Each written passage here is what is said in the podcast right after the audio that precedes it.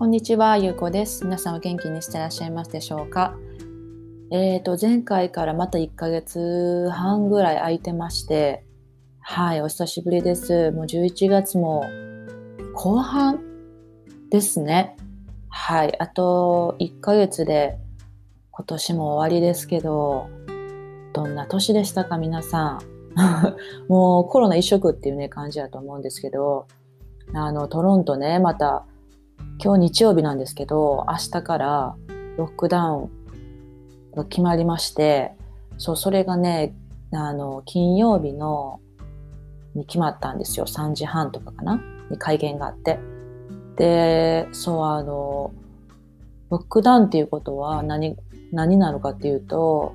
レストランはまずテイクアウトとか、まあそういうピックアップのみ。で、そういうショッピング系、モールとかね、お洋服とか、そういう何かショッピング系もうピックアップのみだから、店内でね、それこそ試着してとか、店内でちょっとこう、触って実際見てとかっていうのができなくなるんですよ。で、あと美容室とか、そういうパーソナルサービス、そっち系ももうストップですね。で、レストランはね、もともと店内で食べたらあかんってなってたんですよ。そう、なってたから、まあまあテイクアウトが結構ね、中止になってたから、まあええわっていう感じなんですけど、服もそんなにね、買わないんですけど、ブラックフライデーっていうのがね、控えてたんですよ。そう、で、久々にね、見に行こうとか思ってたらね、ロックダウン決まって、うわーと思って。まあ、なんか、で、ロックダウン決まったら、オンラインで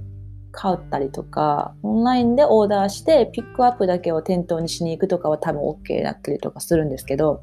なんか、オンラインでショッピング、お洋服をね、テンション全然上がるんでしょ、あれ。まあ、する人も結構いてると思うんですけど、なんかこうやっぱりショッピングの醍醐味ってこう実際にね見てちょっとこう着てっていうのがあるじゃないですか。でもうどこも着ていくとこないしね。ほんでなんかもう一気にテンション下がったというか、お洋服買いたい欲ゼロになりましたね。はい。まあそんなこんなでトロントはそう月曜日からね、明日からロックダウンになるので、この土日がね、めちゃめちゃ人をごった返してるんですよ。スーパーも、私も昨日ね、スーパー行ってきたんですけど、そうトイレットペーパーとかそういうね、日用品もなかったら困るやつ、絶対買っとかなあかんわと思って、そういうのとかは買ったんですけど、そういうお店以外も、どこもかしこもね、すごい昨日から人並んでて、そう。もうそれで逆にコロナ増えてんじゃんっていう感じしますけど。で、面白いなと思ったのがね、私の家の近所に結構こう、錆びれてるって言ったら失礼なんですけど、普段そんなに人入ってるの見たことないよねっていう手芸屋さんっていうんですかね。そういう毛糸っていうか毛糸とかが売ってるようなこう手芸屋さんがあるんですけど、昨日そこでねすごい人並んでて、もうロックダウンに備えてね、多分新しい趣味とか編み物に徹しようみたいな人が多分増えたんやと思うんですけど、そうその手芸屋さんにね人並んでて、もうコロナにもうやられてんな思ってみんなね、なんかでも編み物ってでもいいですよね。なんかこう集中できるし、そんなにこうお金もねすごいかかる趣味でもなかったりもするじゃないですか。だからね手軽にみんな始めれるし、でそれを使えるしね、いいなと思います。でなんかはいその昨日近所というか街をね見てて面白いなと思いました。なんか普段並んでないようなところもすごい並んでて、はいコロナやなって思いながらで、まあそんなことはね、どうでもいいんですけど、どうですか皆さん、お元気ですか？私はね、相変わらずちょっとこう学校のね、課題に日々追われながら過ごしてるんですけど、で、その学校始まってとかに関わらず、カナダに来て自分がね思うことなんですけど、ネガティブ要素というか、日々不安と戦いながらね、みんな生きてるじゃないですか。これなったらどうしようとか、これ怖いなとか、これ嫌やなとかね、日々こう不安とかこう恐怖とか、そういうものと戦いながら生活してると思うんですけど、で、比較的ね、やっぱり日本いる時ってそんなに不安を抱えながら生きてきてなかったんですよ。いいも悪いも、なんとかなるやろうみたいな、なんとかなる精神でね、そう、結構それがありがたいことに、上手にことが運ぶことも多くて、何よりね日本語やし、自分でね、何があっても自分で全部対処できるじゃないですか、ある程度は。大人やしね。そういうのもあって、何かあれば自分でねフィックスすればいいし、なんとかなるやろっていう感じやったんですよ。そう、だから結構それこそ何をやるにも怖いなって思うことよりも楽しいというか、もっとチャレンジしたいとか、そういう思いの方がね結構強いタイプではあったんですよね。で、こっち来てそう4年経つんですけど、で学校に行きだしてさらには私こうなってるわと思ったことがあってね、それが恐怖をやたら、恐怖というか不安をやたらと感じるようになってるなってことに気がついたんですよ。そうで、前がもともとね感じなさすぎてるたのかもしれないですけど、もともと結構なんとかなるし大丈夫っていう、結構こうドーンと構えるタイプやったんですけど、それがね、失敗したらどうしようとか、間違ってたらどうしようとか、やっぱ多分それは一つの原因として英語っていうのは多分ね大きいと思うんですけど、やっぱりこうまず 100% 理解してない可能性が高いんですよね。高いんですよ、私は。で、それこそ学校の課題にしろ、これで合ってるみたいな、聞かれてることこれで合ってるとか、例えば日本語だと聞かれてることってまず 100% わかるじゃないですか。で、これはこうでこうでこうやなっていうことが絶対わかるし、それに対して何かをね、何かをというかしていくんですけど、やっぱりまずこれで合ってんのっていうその疑問から入ったりするわけですよね。で、言ってることもこれで合ってるみたいなだから常にねこう疑問と戦ってるんですよ。そう、みんなは分かんないですけど私はね。で、例えばだからそれによって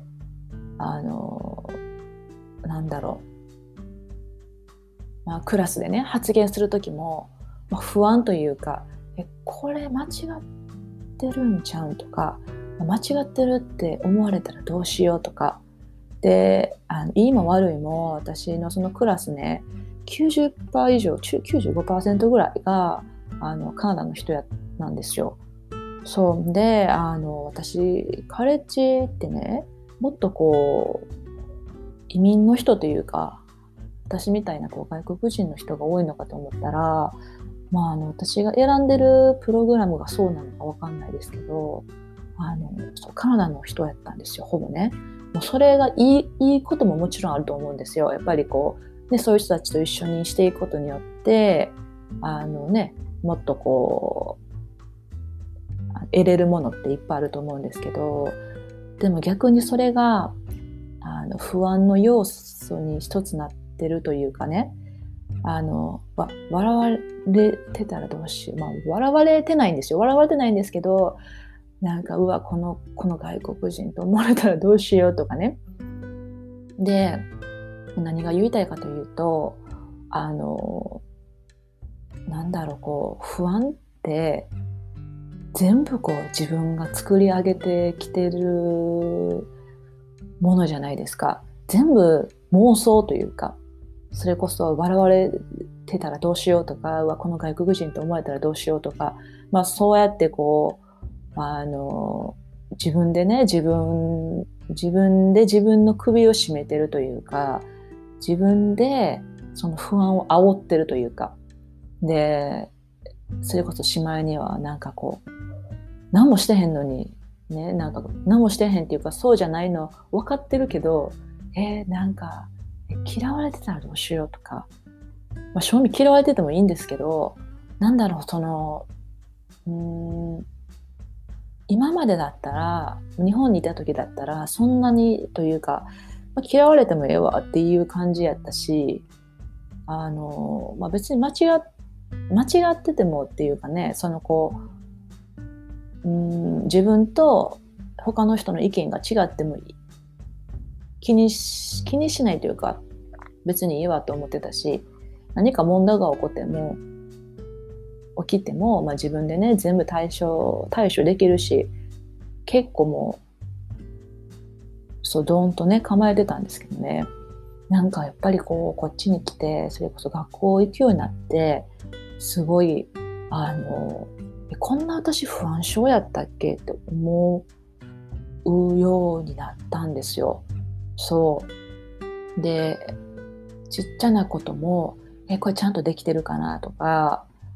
本当に日本にいる時は学生時代ね、ほんまねちゃんと勉強してなかったから、逆に小さなこと気にしすぎてなかったんですけどだから今のこの学生になっていろいろ気にしてるのはいいことでもあると思うんですよ。なんですけど、すごいね不安をね感じるようになって、でそれをやっぱ彼とかに言うと、いやもう自分で自分の不安をね作り上げてるから、それはやめなさい言うて言われたんですよ。で、私もね結構人に対してやったらそう思ったりするんですけどね、やっぱりいざね自分のことになるとそう思えなかったりするんですね、本当にで、何が言いたいかというと、日々ね生きていく中での不安って、別にそれは私は今は学校とか、そういう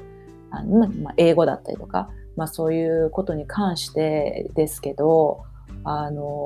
日々あるじゃないですか。それこそ漠然とした将来の不安とか、職場での、人間関係とか、生きてるといろんな不安とか恐怖とかって皆さん持ってると思うんですけど、でもそれって本当にね全部自分が作り上げてるものっていうのに、もう一度ねちょっと気づかないとねいけないなと思うし、でもそれをかといってすぐにストップもできないじゃないですか。それこそ私で言ったら別に誰もそんな私の英語に関して気にしてないし、わからない、気にしてる人もおるかもしれんけど、それをわざわざみたいな、ゆうこの英語はみたいなことを言う人はもちろんいないし、誰も気にしてないんですよ。基本ね自分のことしかみんな気にしてないじゃないですか。誰かがね言ったことを何日後も覚えてるってなかなかねないでしょ。そうだから、そういうの分かってるんですけどね、やっぱりあの時ちょっとミスったなとか、あの時の英語ちょっとミスったなとか、気にしてもしょうがないこととか、言っても仕方ないこととか、誰も言ってないのに勝手に自分で不安がってたりとかね、そういうのがあるから、だから自分で全部そういう不安って作り上げてるんだっていうことをね、いて、でもそれをすぐにストップもできないから、だから何が大事かというと、そうなった時に自分で自分のこう精神をねコントロールというかさせていくことをねやっぱりしていかないといけないなと。で私ごとにねまたこれもなるんですけど、なんかこうすごい不安な時とかわーってなってる時とかって呼吸がねすごい荒くなってたりするじゃないですか。で私すごいこう何かに集中したりとか、もうアップアップな時呼吸がねすごいこう荒くなってるなって自分でも思うんですよ。だから、もっとねなんかヨガとかね何回か試してというか昔やってあんまり向いてないなとは思ってたんですけど、そうなんかでもこうメディテーションとかね、なんかそういう呼吸法的なことをもっと自分がリラックスできる時間みたいなのをね作っていかんとなって思うんですよ。本当にね。だから皆さんもねこれ聞いてる皆さんもきっとこう漠然とした不安とか何か不安とか心配事とかって常にあると思うんですけど、そうだからそれはね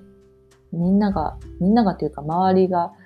作り上げているものじゃなくて自分がね作り上げているもの、だからそうもう一度本当にそこをねなんかこう見直していくと、ね、いいかなと思います。でそれこそちょっと話長くなってるんですけど、これができへんとかね、私にはこれ向いてないとか、私はこれできないとか、私は多分できへんとかってそういうのも思ったりするじゃないですか普段って。なんかこう特にすごい人とかを見ると、いや私には無理やわとか、いや私はちょっととか、やるの怖いなとか思ったりすることってねあると思うんですけど、それも自分で自分が作り上げてるものやと思うんですよ。で私も結構ずっとそう思ってたんですよね。なんかもう学校とかそれこそ別に英語日本関係なく勉強ちょっと苦手とかみたいな、なんかしたいと思わへんとかね、でも思ってたんですけど、でもやってみればというか始まってみればねもうやるしかないんですよね。だからあとは何かというと、向いてる向いてないとかじゃなくって始めるもう勢い、始めてしまったらもうねやるしかないんですよ。だってもう次々来るからね課題が、あとはそれにこなしていくしかないから、だから別にそれは私は学校ですけど皆さんもきっとこうやりたいけどなんかこう始めるのなとか、私には向いてないなとかね思ったりすることってあると思うんですけど、それも全部自分が作り上げてる不安要素というか自分が作り上げてるものでやってしまったら向いてるというか新たな発見もあるし、そう例えば私で言ったら昔は勉強、ね、楽しいとそんな思ってなかったし自分の中であんま必要性を感じなかったんですけど、やっぱりね今はこう新しいことを学べるのは楽しいし大変ですけど苦しいし辛いし、なんでスタートしてもうたんやろみたいなことはね日々思うんですよ。やっぱ辛ければ辛いほどね思うんですけど、でも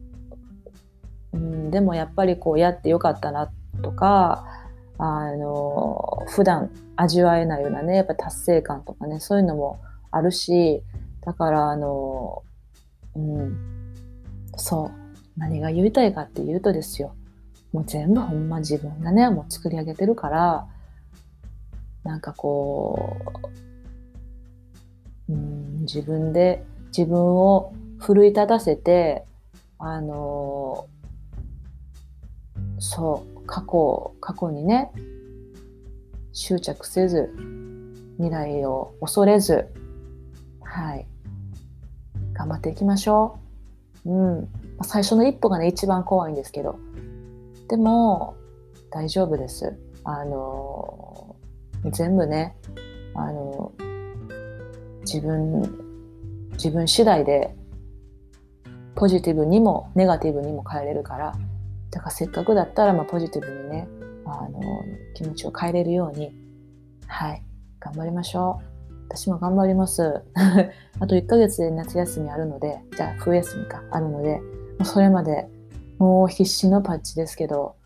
とりあえずね頑張ります。で、皆さんもそういう学校とかじゃなくって仕事でもいろんなそれ以外のことでも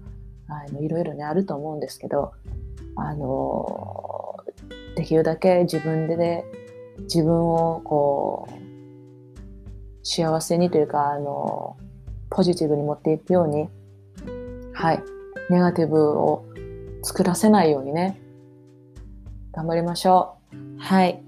そんな感じです。すみません、だらだらいっぱい喋ってしまいました。皆さんまだまだコロナね多分世界中でまだというか増え続けてるね一方やと思うので、気をつけながら、でも考えすぎないように、なんとかなりますから、もう時間はね勝手に過ぎていくので、なんとかなると思いながら、ちょっと今すごいタフな時期だと思うんですけど、はい、日々過ごしてください。で、皆さん健康にいてください。バイバイ。